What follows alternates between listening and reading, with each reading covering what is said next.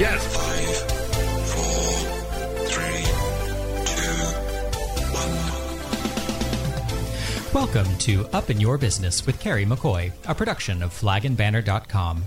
Through storytelling and conversational interviews, this weekly radio show and podcast offers listeners an insider's view into starting and running a business, the ups and downs of risk taking, and the commonalities of successful people. Connect with Carrie through her candid, funny, informative, and always encouraging weekly blog. And now it's time for Carrie McCoy to get all up in your business. Thank you, Sun Gray. Today we have two guests who not only share their lives, but also their creative love of music. Operatically trained vocalist Miss Stephanie Smittle and her partner, Stephen Koch, founder and host of the syndicated radio show Arkansongs. Stephanie's love of music is wide, evident by her list of work and performances. In the Smittle Band, she sings a smoothie jazz style of music. On the weekends, she sings sacred music as cantor and chorister at Trinity Episcopal Cathedral.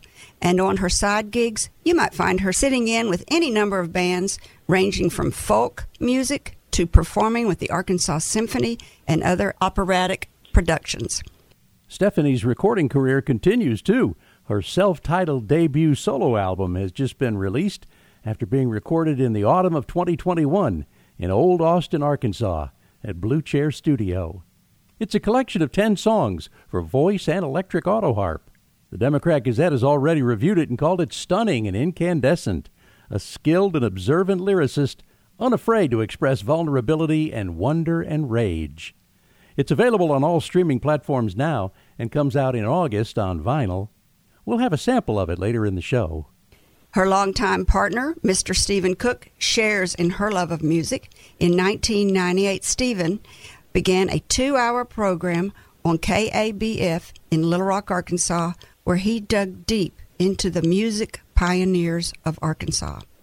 Without Stephen's love of music and due diligence at uncovering these musicians' songs and stories, many important artists might have been lost. In addition to their dedication to music, both Stephanie and Stephen are journalists and contributing editors of the Arkansas Times newspaper. It is with great pleasure I welcome to the table Arkansas's cultural attaches, Miss Stephanie Smittle and Mr. Stephen Koch. Is this the first time you've ever been called an attache? to my face. I know both of you. I just want to tell our listeners I know both of you. And I wrote cultural attache. I thought, I love that.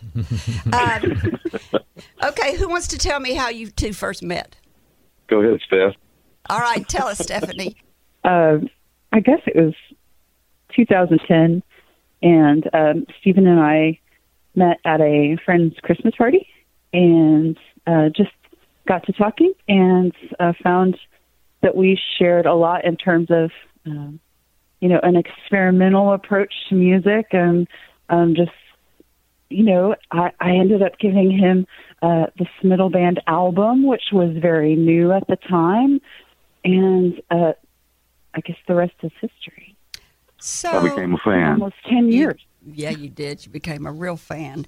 So you started the Smittle Band and met Stephen in the same year. Uh, a few months apart.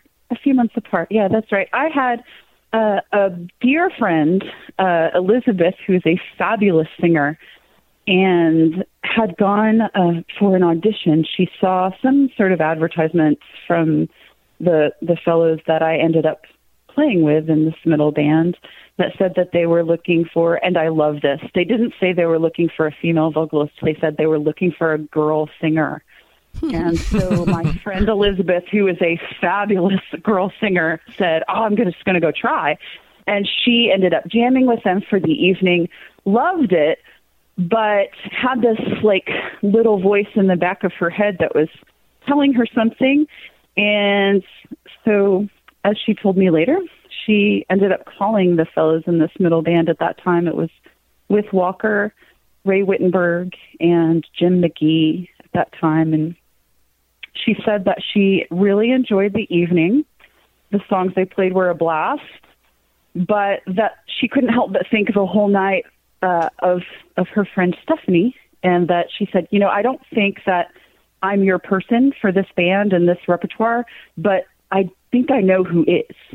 And so she passed along my number. We all connected and got together one night and played a bunch of like, I'm sure we played Rolling Stones covers and Lucinda Williams and uh, all sorts of things, and just really stuck from there. And we all were in a space where we could um, just kind of be a little bit uh, free creatively and a little bit vulnerable uh, creatively, you know, and uh, none of us having having any other like projects where uh, certainly it was my first time singing in front of a band. The guys had all been in bands before, but we're kind of looking to stretch stretch their wings a little bit into some different repertoire, and so yeah, and then we we started kind of the songwriting process just came along naturally.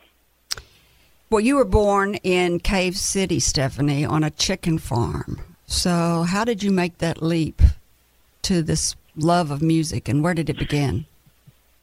Sure. Well, um, so I was born in Cave Springs.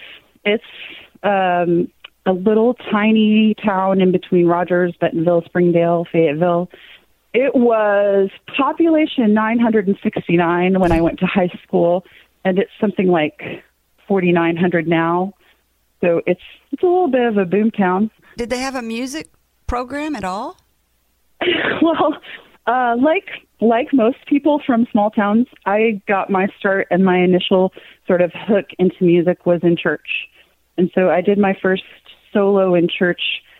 I'm told when I was not tall enough to see over the banister that you, know in Baptist churches it's very common you have that little banister with a little curtain on the on the bottom of the stage and I couldn't see over it so they set up a stool for me and I sang uh, a solo. I'm sure it was like Twila Paris or Sandi Patty or something like that and uh uh, you know I, I I think I must have gotten hooked because I don't think I ever stopped singing in church afterwards.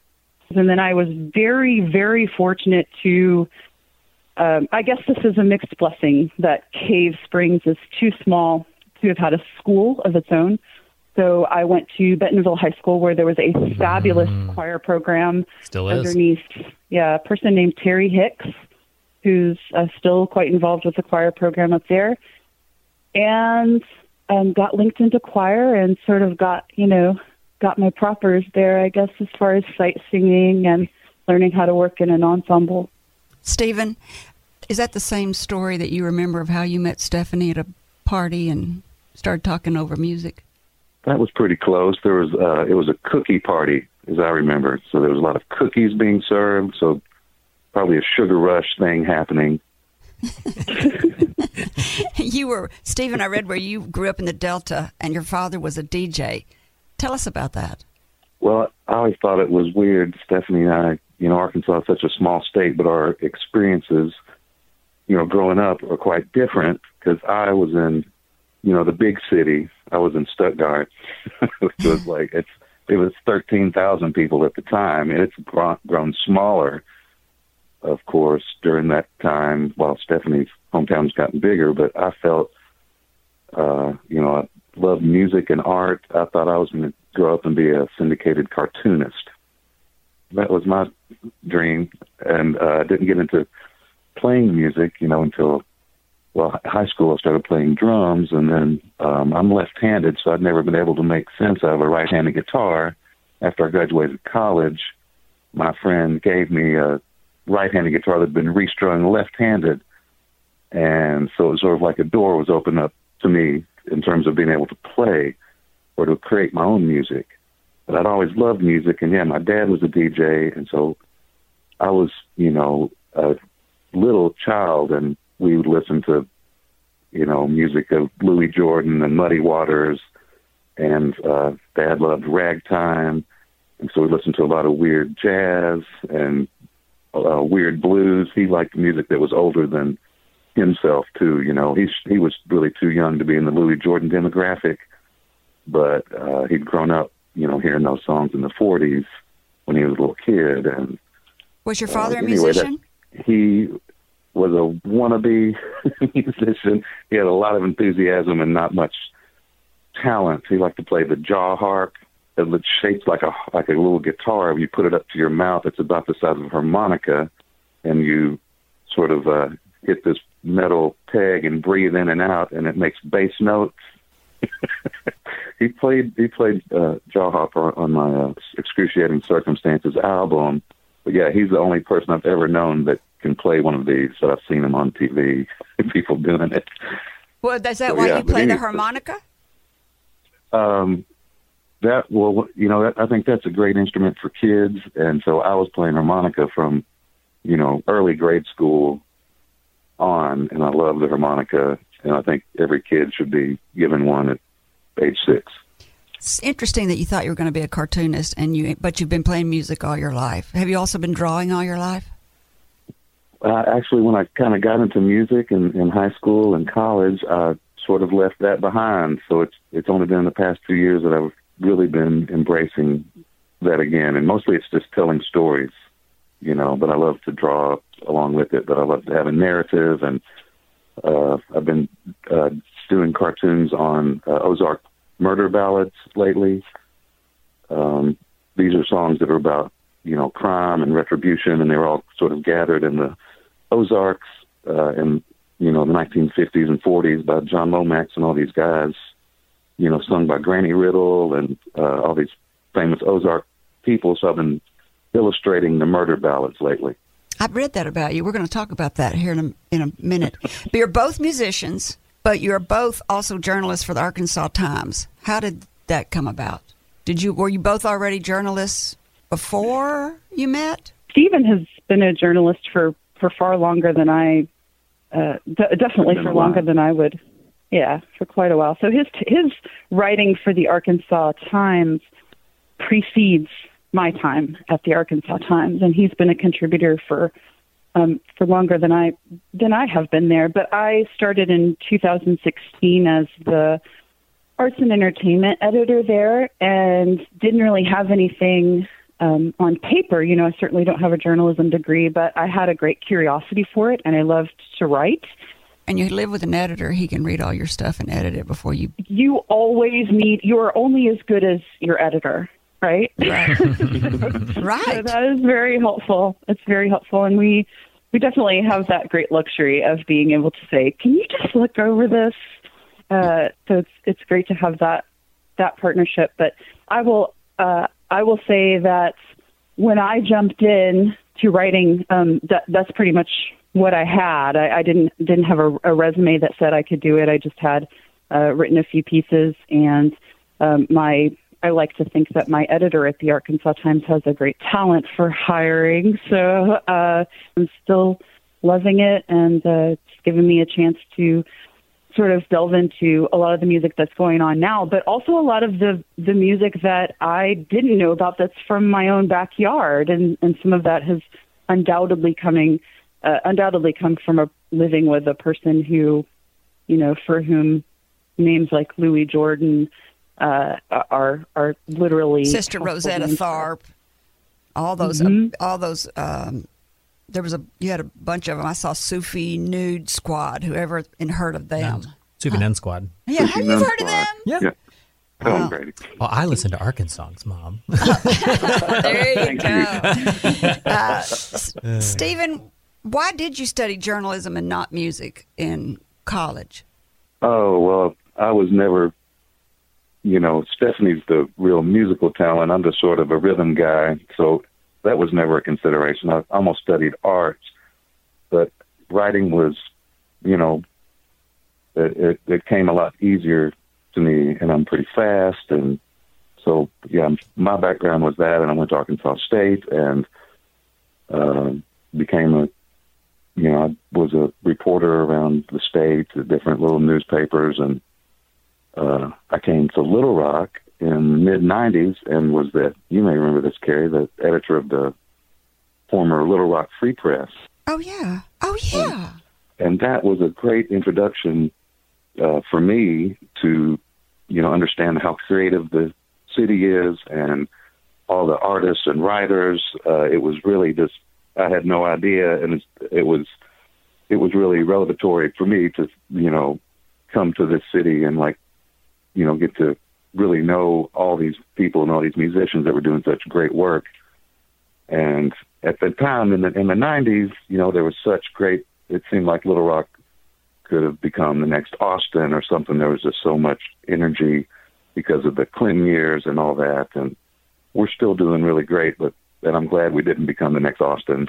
but uh, Little Rock has always been uh, so full of creativity, and so it was very, it was easy for me to to get into that because I was able to write about music and write about film and art and basically anything I wanted to at, a newspaper like Free Press. You're listening to Up in Your Business with me, Carrie McCoy, and I'm speaking today with Arkansas journalists, musicians, cultural influencers, and power couple Stephanie Smittle and Stephen Koch of the popular radio show Arkansongs.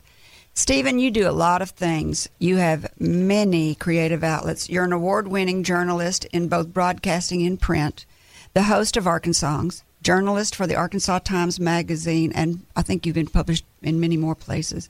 You're a musician in your band Arkopolis. You're a cartoonist, and author of the 2014 biography book Louis Jordan, Son of Arkansas, Father of R&B, and your latest endeavor is the involvement in a documentary film for PBS called Music in Arkansas Origins 200 BC through 1941. I think that's a very interesting title and date. But let's talk about Arkansongs first. How did that come to be? And who was your co host that you started with? Let's see. This was uh, late 90s, and uh, Keith Merks, uh, who I attended Arkansas State with, he's also a journalist. Uh, he lives in Oklahoma now, uh, but is still a producer of this program. Uh, he and I were co hosts back at on KABF. And um, it was really Louis Jordan was kind of the catalyst for me to do a program like Arkansongs. Plus, I had this great name, Arkansongs. and when I was a kid, like I said, I was listening to Louis Jordan and like, wow, this guy's cool because it's great music for kids. And as I got older, I wondered, you know, what sort of legacy was going on in his hometown of Brinkley. And, you know, when I was a child, I would imagine there was a big statue of Louis Jordan. And there, of course, was nothing for this guy who had 50 top 10 hits and influenced Ray Charles and B.B. King and Chuck Berry, all the people we consider the influences of, of American popular music today. They all were influenced by Louis Jordan. And so I started wondering, you know, if this guy's fallen through the cracks, you know, who else is out there that is, you know, putting down some really uh, groundbreaking music that's from the state? And um, as a journalist, I did a I don't know how many part series, you know, of, of Arkansas musicians that I was able to dig up, you know, in different genres. And I had that, and it was sort of a template for all the artists that we could play on a radio program. And around 2002, Keith had left the state, and so uh, I don't know if you guys remember Ron Breeding, uh, well-known radio journalist of the era, and uh, Ben Fry. They asked me to come over to KUAR, and um, reformatted the show to be pre-recorded and to be sort of a segment to fit into public radio uh, day parts.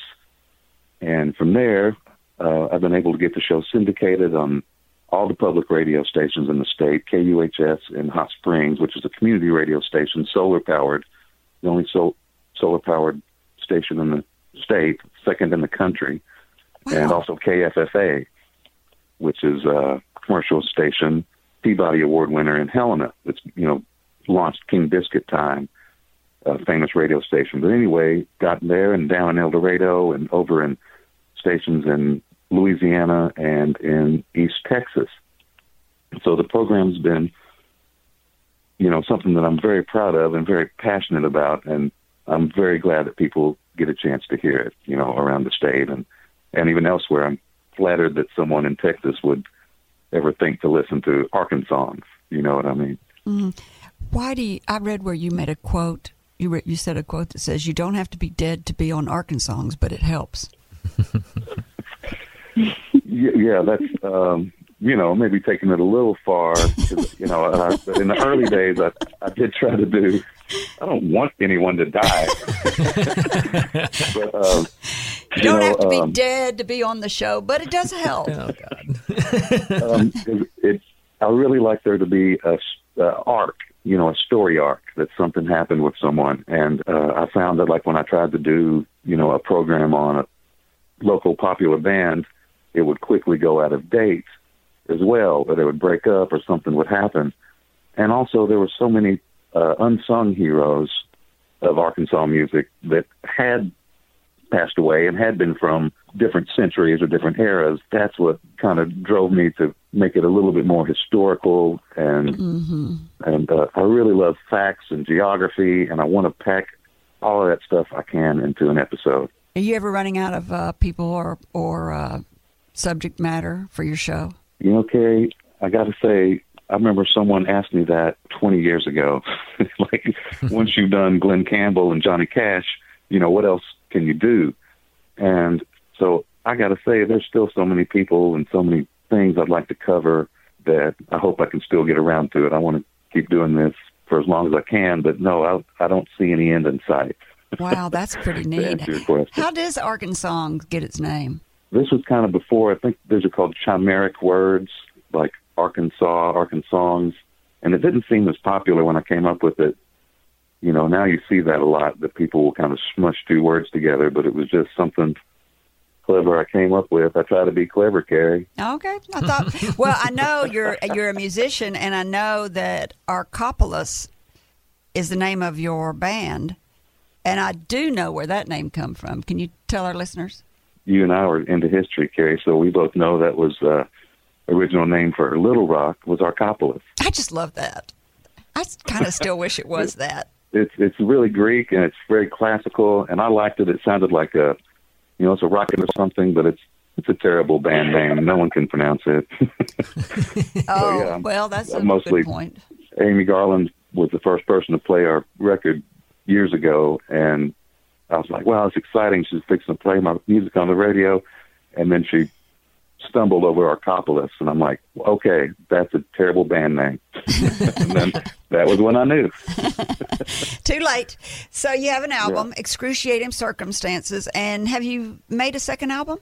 Well, we've got one, and um, one of the songs on this version of this rap song. I actually No. have a tape of that, so we're going to play a little bit of it. Oh, good. Stephen, yeah, but Little Rock needs to get that in, into their official uh, song category. It's a hit waiting to happen. you know, you know, I when I heard it, I thought this is a song for the city of Little Rock to use. Oh yeah. You know, it lists all the neighborhoods. It's clever. It's got you know a good beat. What do you think about it, Stephanie? Oh, it's already a classic. It's already a classic.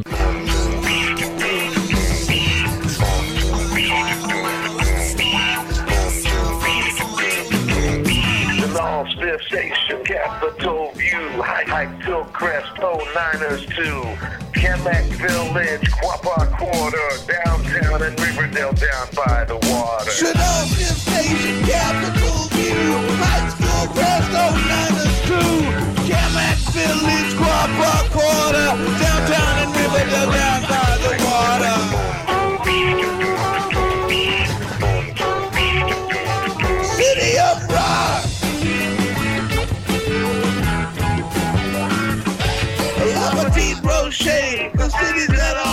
The Arkansas River flows through the Arkopolis.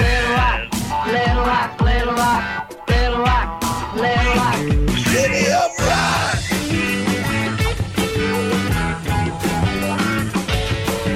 On the North Shore, Scenic and Park Hill, downtown Argenta and the Old Mill, Levy, Lakewood, Amboy, and all of those, College Station, East End, and the City of Rose.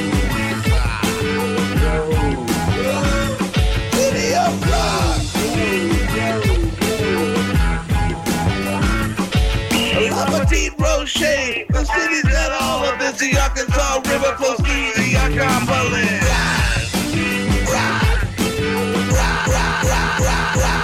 City of Rock.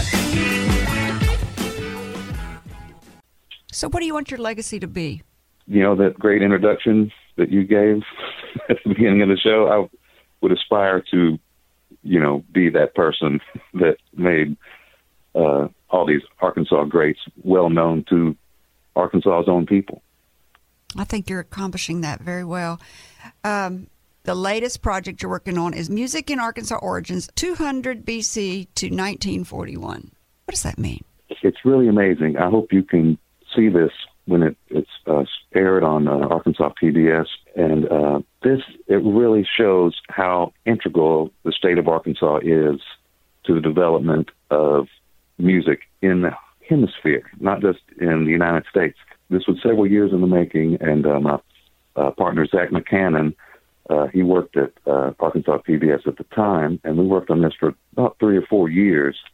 We went to Oklahoma, but we we we tracked the the music of the Quapaw and the Osage, and so a lot of the first part is about, um, you know, we kind of begin at the LaSalle expedition of 1682, uh, and then we go back to you know pre-European settlements, and the first musical instrument we found in the whole Western Hemisphere was in Arkansas, in, in the Hopewell Exchange area, and uh, a rattle and a pipe. And we don't, of course, know if they use this in a musical sense or in the sense that we know music, but these are musical instruments, and they were found in Arkansas, and it's the earliest known instruments. I mean, it's really so cool and amazing how Arkansas is sort of this linchpin of, of, of music all around us. Here's a short sample of the program on PBS that Stephen's talking about. Ah, someone playing a violin. I'll inquire from him. Get up here. What might your name be? Well, it might be Abe Lincoln, but it ain't. What made you think I was boss here? Why, I guessed it. Well, guess what my name is? Iconic to Arkansas history, and today the state historic song, the Arkansas Traveler has captured the public imagination for centuries. The tune is believed to be written by Colonel Sanford Faulkner in the 1840s. It would be recorded or modified by hundreds of musicians and performers. Its importance as an American folk song would be sealed, even by the advent of the Civil War. The versatility of this song was such that in 1922, when Arkansas native Eck Robertson recorded what is considered the first country music record, the two songs were Arkansas Traveler and Sally Gooden. The vaudeville routine that developed from this melody was used to highlight Arkansas's backwoods or hillbilly image. As its reputation solidified during the early part of the 1900s, so did the opportunities for talented entertainers to capitalize. That's a short segment from the PBS program Music in Arkansas, Origins 200 BC to 1941 AD, that Stephen was referring to in this interview. That section came from a segment of the program called The Arkansas Traveler. Here's another segment of the program, courtesy of Arkansas PBS, about the folk, blues, and country music that developed in Arkansas. Title of this song is Little Moses. I learned from, from my grandmother when I was very small. The traditional styles of music were preserved and reshaped during the 19th century and created folk, blues, and country during the early 20th century. It was during this time that several notable Arkansas musicians were born. One that carried the beacon of folk music was James Jimmy Driftwood Morris. His father, Neil Morris, was a musician and had carried on the tradition from his father and grandparents. Well, when I was just a small boy, they said that music grew like the grapevine that is never pruned. This infant was lonely and sad. She took him in pity and thought him so pretty, which made little Moses so glad. She called him her own. You can see these different segments of this terrific program if you go to the website myarkansaspbs.org and just search for Origins in Music. Back to Carrie's interview with Stephen Koch and Stephanie Smittle in just a minute. When we come back, we'll continue our conversation with Arkansas musicians, journalists, and culture advocates Miss Stephanie Smittle and her partner and radio host of Arkansas Songs and historian, Mr. Stephen Koch. We'll be back after the break. Up in Your Business with Carrie McCoy. A production of flagandbanner.com. We'll be right back. Over 40 years ago, with only $400, Carrie founded Arkansas Flag and Banner. During the last four decades, the business has grown and changed, starting from door to door sales, then telemarketing, to mail order and catalog sales. And now, flagandbanner.com relies heavily on the internet and live chats with customers all over the world. Over this time, Carrie's business and leadership knowledge has grown. As early as 2004, she began sharing her knowledge in her weekly blog. In 2009, she founded the nonprofit Friends of Dreamland Ballroom, and in 2014, Brave Magazine, a biannual publication. Today, she has branched out into podcasts, Facebook livestream, and YouTube videos of this radio show. Each week, you'll hear candid conversations between her and her guests about real world experiences on a variety of businesses and topics that we hope you'll find interesting and inspiring. Stay up to date by joining flagandbanner.com's mailing list. You'll receive our Water Cooler Weekly e blast that notifies you of our upcoming guests, happenings at Dreamland Ballroom, sales at flagandbanner.com, access to Brave magazine articles, and Carrie's current blog post. All that in one weekly email. Or you may simply like flagandbanner.com's Facebook page for timely notifications. Telling American made stories, selling American made flags. The flagandbanner.com. Back to you, Carrie. You're listening to Up in Your Business with me, Carrie McCoy, and I'm speaking today with Arkansas journalist, musician, and power couple Stephanie Smittle and Stephen Koch of the popular radio show Arkansongs. Before the break, we talked about how those two met in 2010. And now I'd like to talk to Stephanie a little bit about uh, about her band. And she, at the beginning of the show, mentioned that in 2010 she went to an audition, or her friend went to an audition, and met these guys who were looking for what'd you call them, Stephanie? A girl singer? They were looking for a girl singer. That's right. Yeah. How professional! I need a girl singer, and uh, and anyway, her friend her friend thought that Stephanie would be perfect for it. So tell us about the day you went in and uh, met these guys who were looking for the girl singer. At the time, we were um, jamming, at, and it was truly jamming. By the way, um, very unstructured. We would. It was. It was the first situation I think I was in musically where it, it we could easily play for four hours, and you'd look at the clock, and it felt like 20 minutes had gone by. And um, despite the fact that I was by far the youngest person in the room, I found that uh, pretty quickly that we had a lot of uh, we had a lot of musical affinities in common. Um, I grew up listening to the Beatles, and so we found some common ground there. And I think, like a lot of ensembles, before you can get to the point where you're writing and creating new material together, it helps to kind of find the ground that you both can meet on. And uh, so that was the ground where we could both meet on is things like Lucinda Williams and, and the Beatles and even some old soul stuff, you know, Etta James. And so we, we, uh, we, we started sort of creating out of that. And we put out an album called Bright Street in 2010, which is a take on the, the street that I grew up in on in Cave Springs.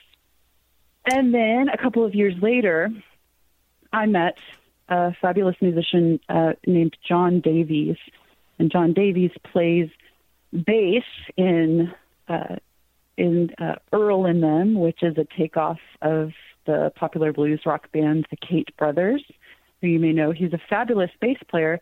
But what I also discovered in becoming friends with him is that he's he's not just a bass player. He really has a knack for sort of producing and experimenting with sounds. So we went into Wolfman Studios, which is a long-standing sort of staple of the Little Rock recording scene run by Jason Tedford. And we created an album called Tales from Tattletown, which I, I always called it like hymns and uh, sort of fairy tale feel.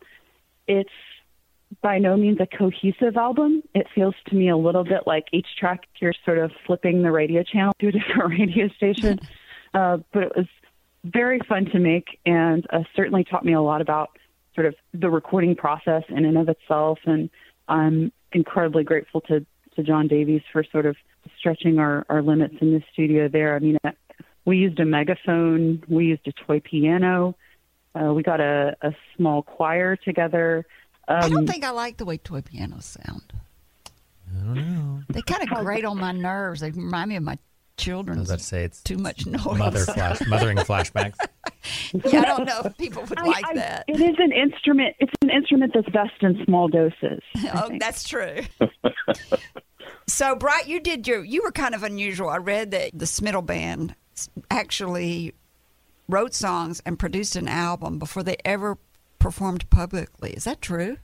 It's true, and honestly, I don't know that we thought that it was supposed to be any other way. You know, it's it's it's it's really uh, it's, it's really a gift for me to have fallen in with a group of musicians who cared a lot less about creating a, a sound that was you know could be a brand and could be marketable, and they cared a lot more about being um, um, whatever whatever was coming to them musically at the moment. While I understand the need for um, bands to sort of develop an identity and and develop a cohesive sound, it certainly wasn't where any of us were at. It was, you know, we were we we might have been flailing, but we were flailing wildly and creatively, and I am I am very grateful for that. But yeah, it was it was actually a great experience. By the time we started playing in front of anyone we had jammed together for so long that we had a lot of flexibility. So we could respond if there were people, you know, getting getting into the music and dancing, you take it around another time and it certainly taught me a lot about about stagecraft, a lot of which was honed at a bygone spot called the Afterthought, which Aw. was up uh, in Hill, Hillcrest. Your music has been called by the Arkansas Democrat Gazette jazzy Americana, and another review called it genre hopping. What do you call it? I think genre hopping is is fair. Uh, I have a habit, a questionable habit of saying yes to a lot of different styles of music, and uh, I'm maybe comfortable being a chameleon in that way. Uh, it doesn't it doesn't make sense to me that one uh, if if your voice can can have different colors, then I think it's okay to explore those different colors, and I think it's okay to sort of uh, find where they might fit. You know, uh, this style of singing that I use when I'm doing sacred chant with Grady at Trinity Episcopal and creating these lovely like 16th century like poly- polyphonic works is a very different style than I would use when I'm singing with the klezmer band, but both styles feel like me.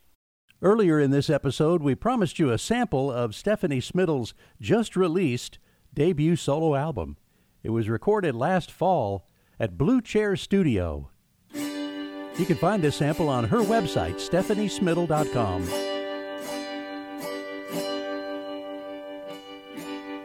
Vita was a butcher by profession.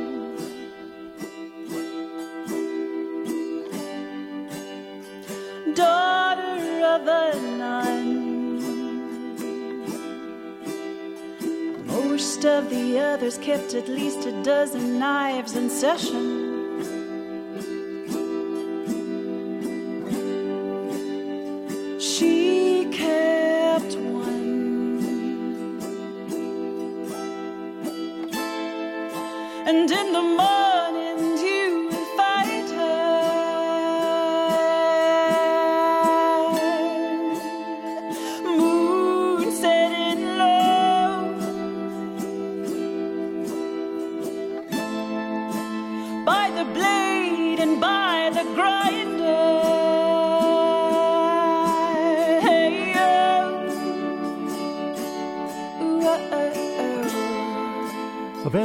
Streaming platforms now and coming on vinyl in August. Mister walked wide and drove a big car. Stephanie Smittle from her self titled debut album.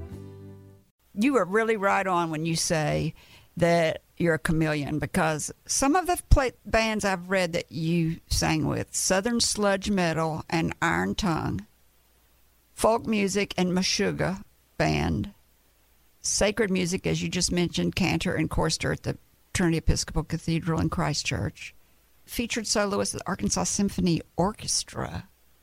That's a big variety. And if anybody wants to, I mean, very big. One of the clips that you sent me, a YouTube video you sent me that I really enjoyed, you sent me two of them. One of them was Funny How the Money. And I thought mm-hmm. it really showed how soft and delicate your voice could be, and also how strong it could be in that song. Well, th- thank you. I am actually sitting in the very same chair, in the very same spot, that I wrote that song in right now. I remember it. It was I was looking at the Capitol, and uh, there were some of us uh, had gone down to to protest a bill that we felt like we should protest, and so that song came out of that. The video itself is formed uh, was was filmed at by a really talented videographer named Samuel Pettit. We filmed it, at, and it's actually an outtake. We weren't there to perform that song, but we went down to the Albert Pike Masonic Lodge, which was at the time just sort of starting to dip its toe into uh, having more of the public come in and see this amazing, hallowed, gorgeous space. And somehow or another, I lucked my way into uh, being able to film uh, another song there called Embassy, which Samuel Pettit did for us. And we're getting ready to pack up and leave. We had a little bit of time. And so I said, Hey, I've got this little kind of protest piece. Do, do we have time to, to take this? So with Walker, the, the guitarist in that video, uh, set up we set up a couple of chairs and we faced them backward on the on the stage. It was the stage where later Opera in the Rock and Arkansas Symphony Orchestra would do the Magic Flute, Mozart's The Magic Flute. So it's that very same stage and an incredibly amazing. If you've if you've ever been in the Albert Pike Masonic Temple, you know exactly what I mean. The the whole place is just charged. Mm-hmm. There's just an energy in the whole place, and so we filmed "Funny How the Money There," and uh, that, that let's song play it, still Steve. stays with me. I've still got it in my pocket. Good. Let's play it. Big Mr. Real McCoy. He's just like a little boy. Putting up a polish on all of his toys. Counts all his money too. Count it till his face turned blue. Until he hits a million, a million and ten. Count it all over again.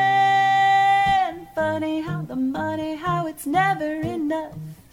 Funny how we're keeping the score. Mr. Money wears a honey lake on his cuff, hides his money under the floor. Sister Sally washes his clothes. She trims the little hairs in his nose. Keeps his kitchen clean with a garden hose. Leaves at a quarter to five to keep a little habit alive. She marks the ace of diamonds, and though it's a sin, she says her ship is gonna come in. Funny how the money does a vanishing act, levitates and then disappears. Read a little closer, it's in your contract. Call us at the end of the year. Looking out the window at home.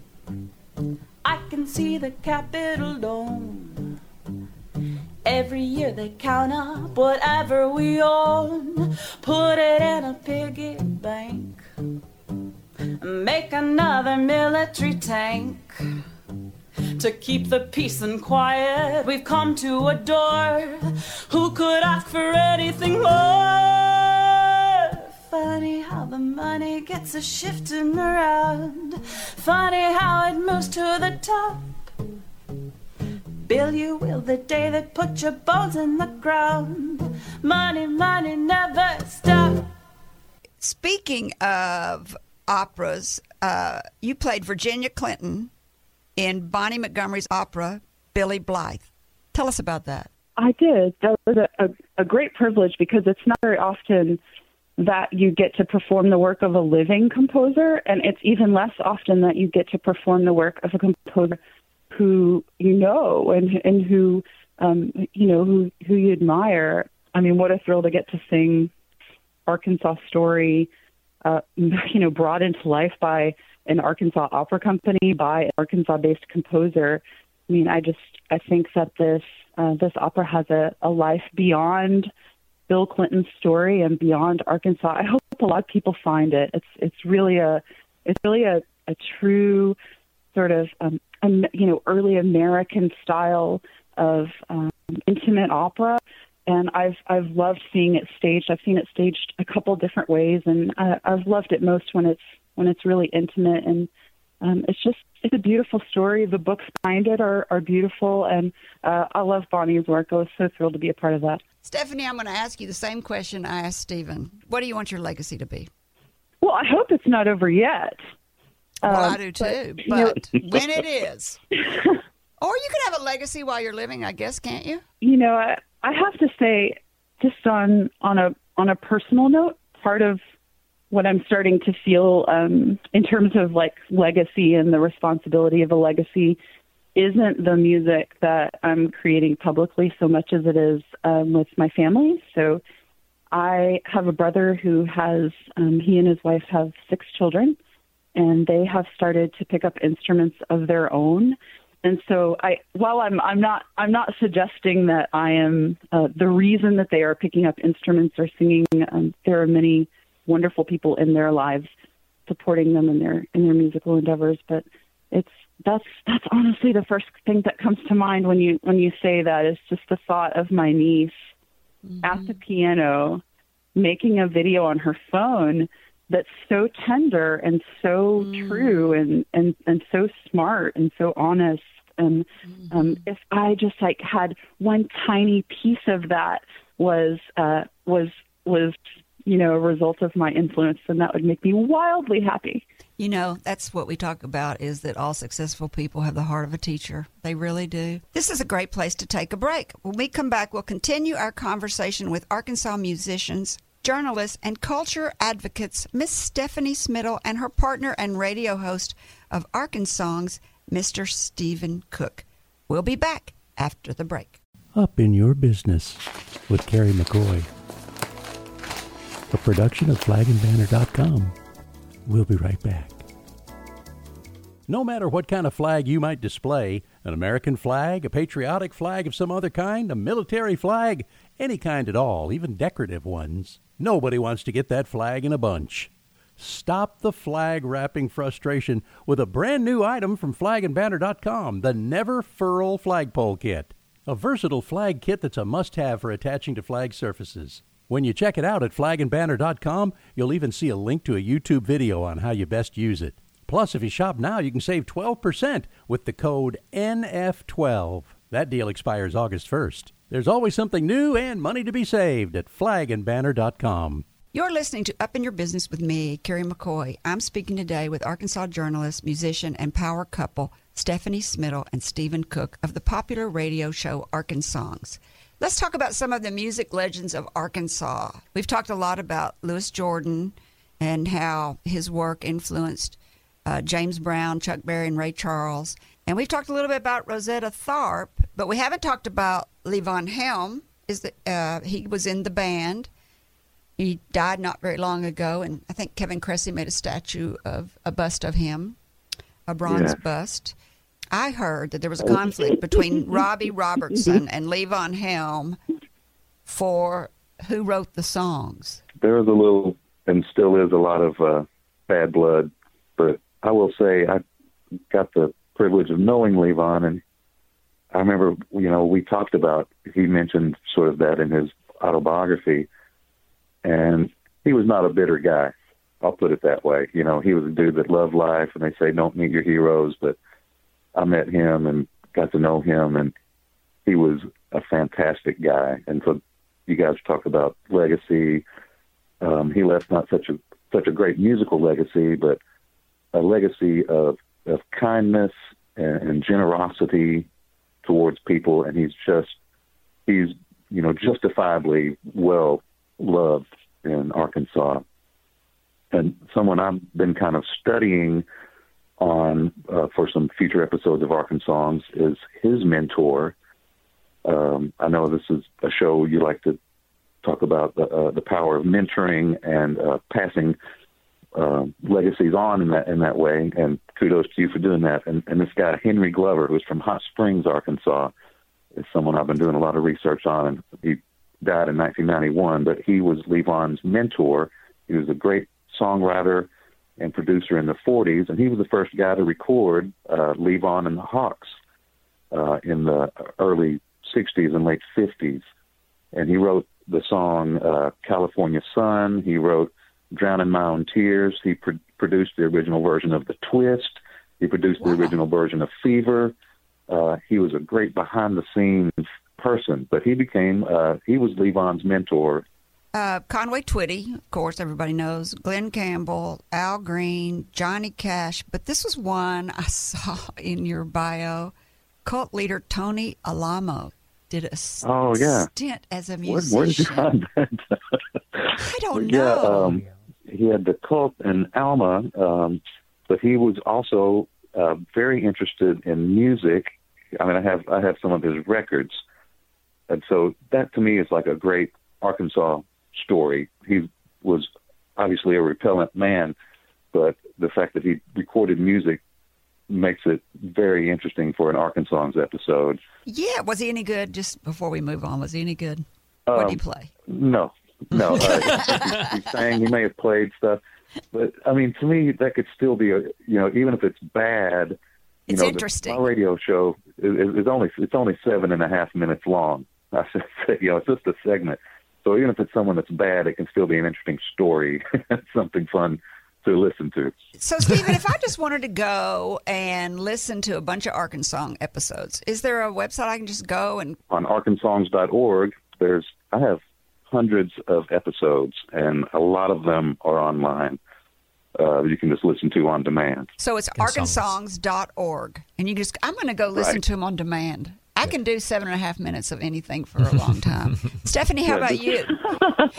Stephanie, how about you? If we wanted to go hear your music, where should we go? you know they make they make it pretty easy these days these days so if you if you type in um, stephanie Smittle or Smittle band you will find me um, a great place to find what i'm uh, working on and doing is just to follow me on instagram i'm just at stephanie Smittle and also on facebook just under stephanie Smittle and i i promise i solemnly swear i'll, I'll keep you in the loop Being an artist is a haphazard career. This is my last question. It's always moving and changing. When you look back at your career, both of you, is there a missed opportunity that if you had been a little bit older and wiser, you might not have missed? i've been going through boxes um, recently and i found some old journals i was a uh, australian exchange student.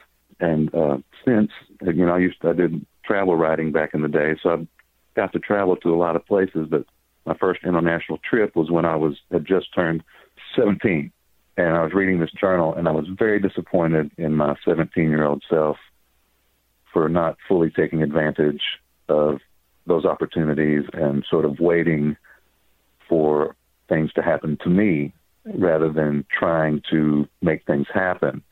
Mm-hmm. How about you, Stephanie? You know, I have those. I probably have a list, a mental list of those that's a little bit more handy and and readily available to to me to recall uh, than than maybe it even should be. And and honestly, I try not to to dwell too much on that because I know myself, and I know that there are also opportunities that I did say yes to when I I wasn't ready. And when I look at those opportunities, those are some of the things that um, introduced me to someone that, that ended up being a real creative mentor to me or introduced me to an experience that, um, you know, definitely looking back, I, I would have said, oh, I wasn't ready. I needed to perfect that and I needed to hone that. And I needed for it to be a little bit more polished before it went out into the world. But the reality is like you're just really never ready and so you you just kind of mm-hmm. kind of got to do it Thank you, Stephanie Smittle and Stephen Koch, for preserving and promoting Arkansas arts and culture and for sharing your stories with our listeners today. You are both treasures for Arkansas. Oh thank you carrie Thank you for spending time with us. We hope you've heard or learned something that's been inspiring or enlightening, and that it, whatever it is, will help you up your business, your independence, or your life. I'm Carrie McCoy, and I'll see you next time on Up in Your Business. You've been listening to Up in Your Business with Carrie McCoy. All interviews are recorded and posted the following week. Subscribe to podcasts wherever you like to listen. Carrie's goal is simple to help you live the American dream.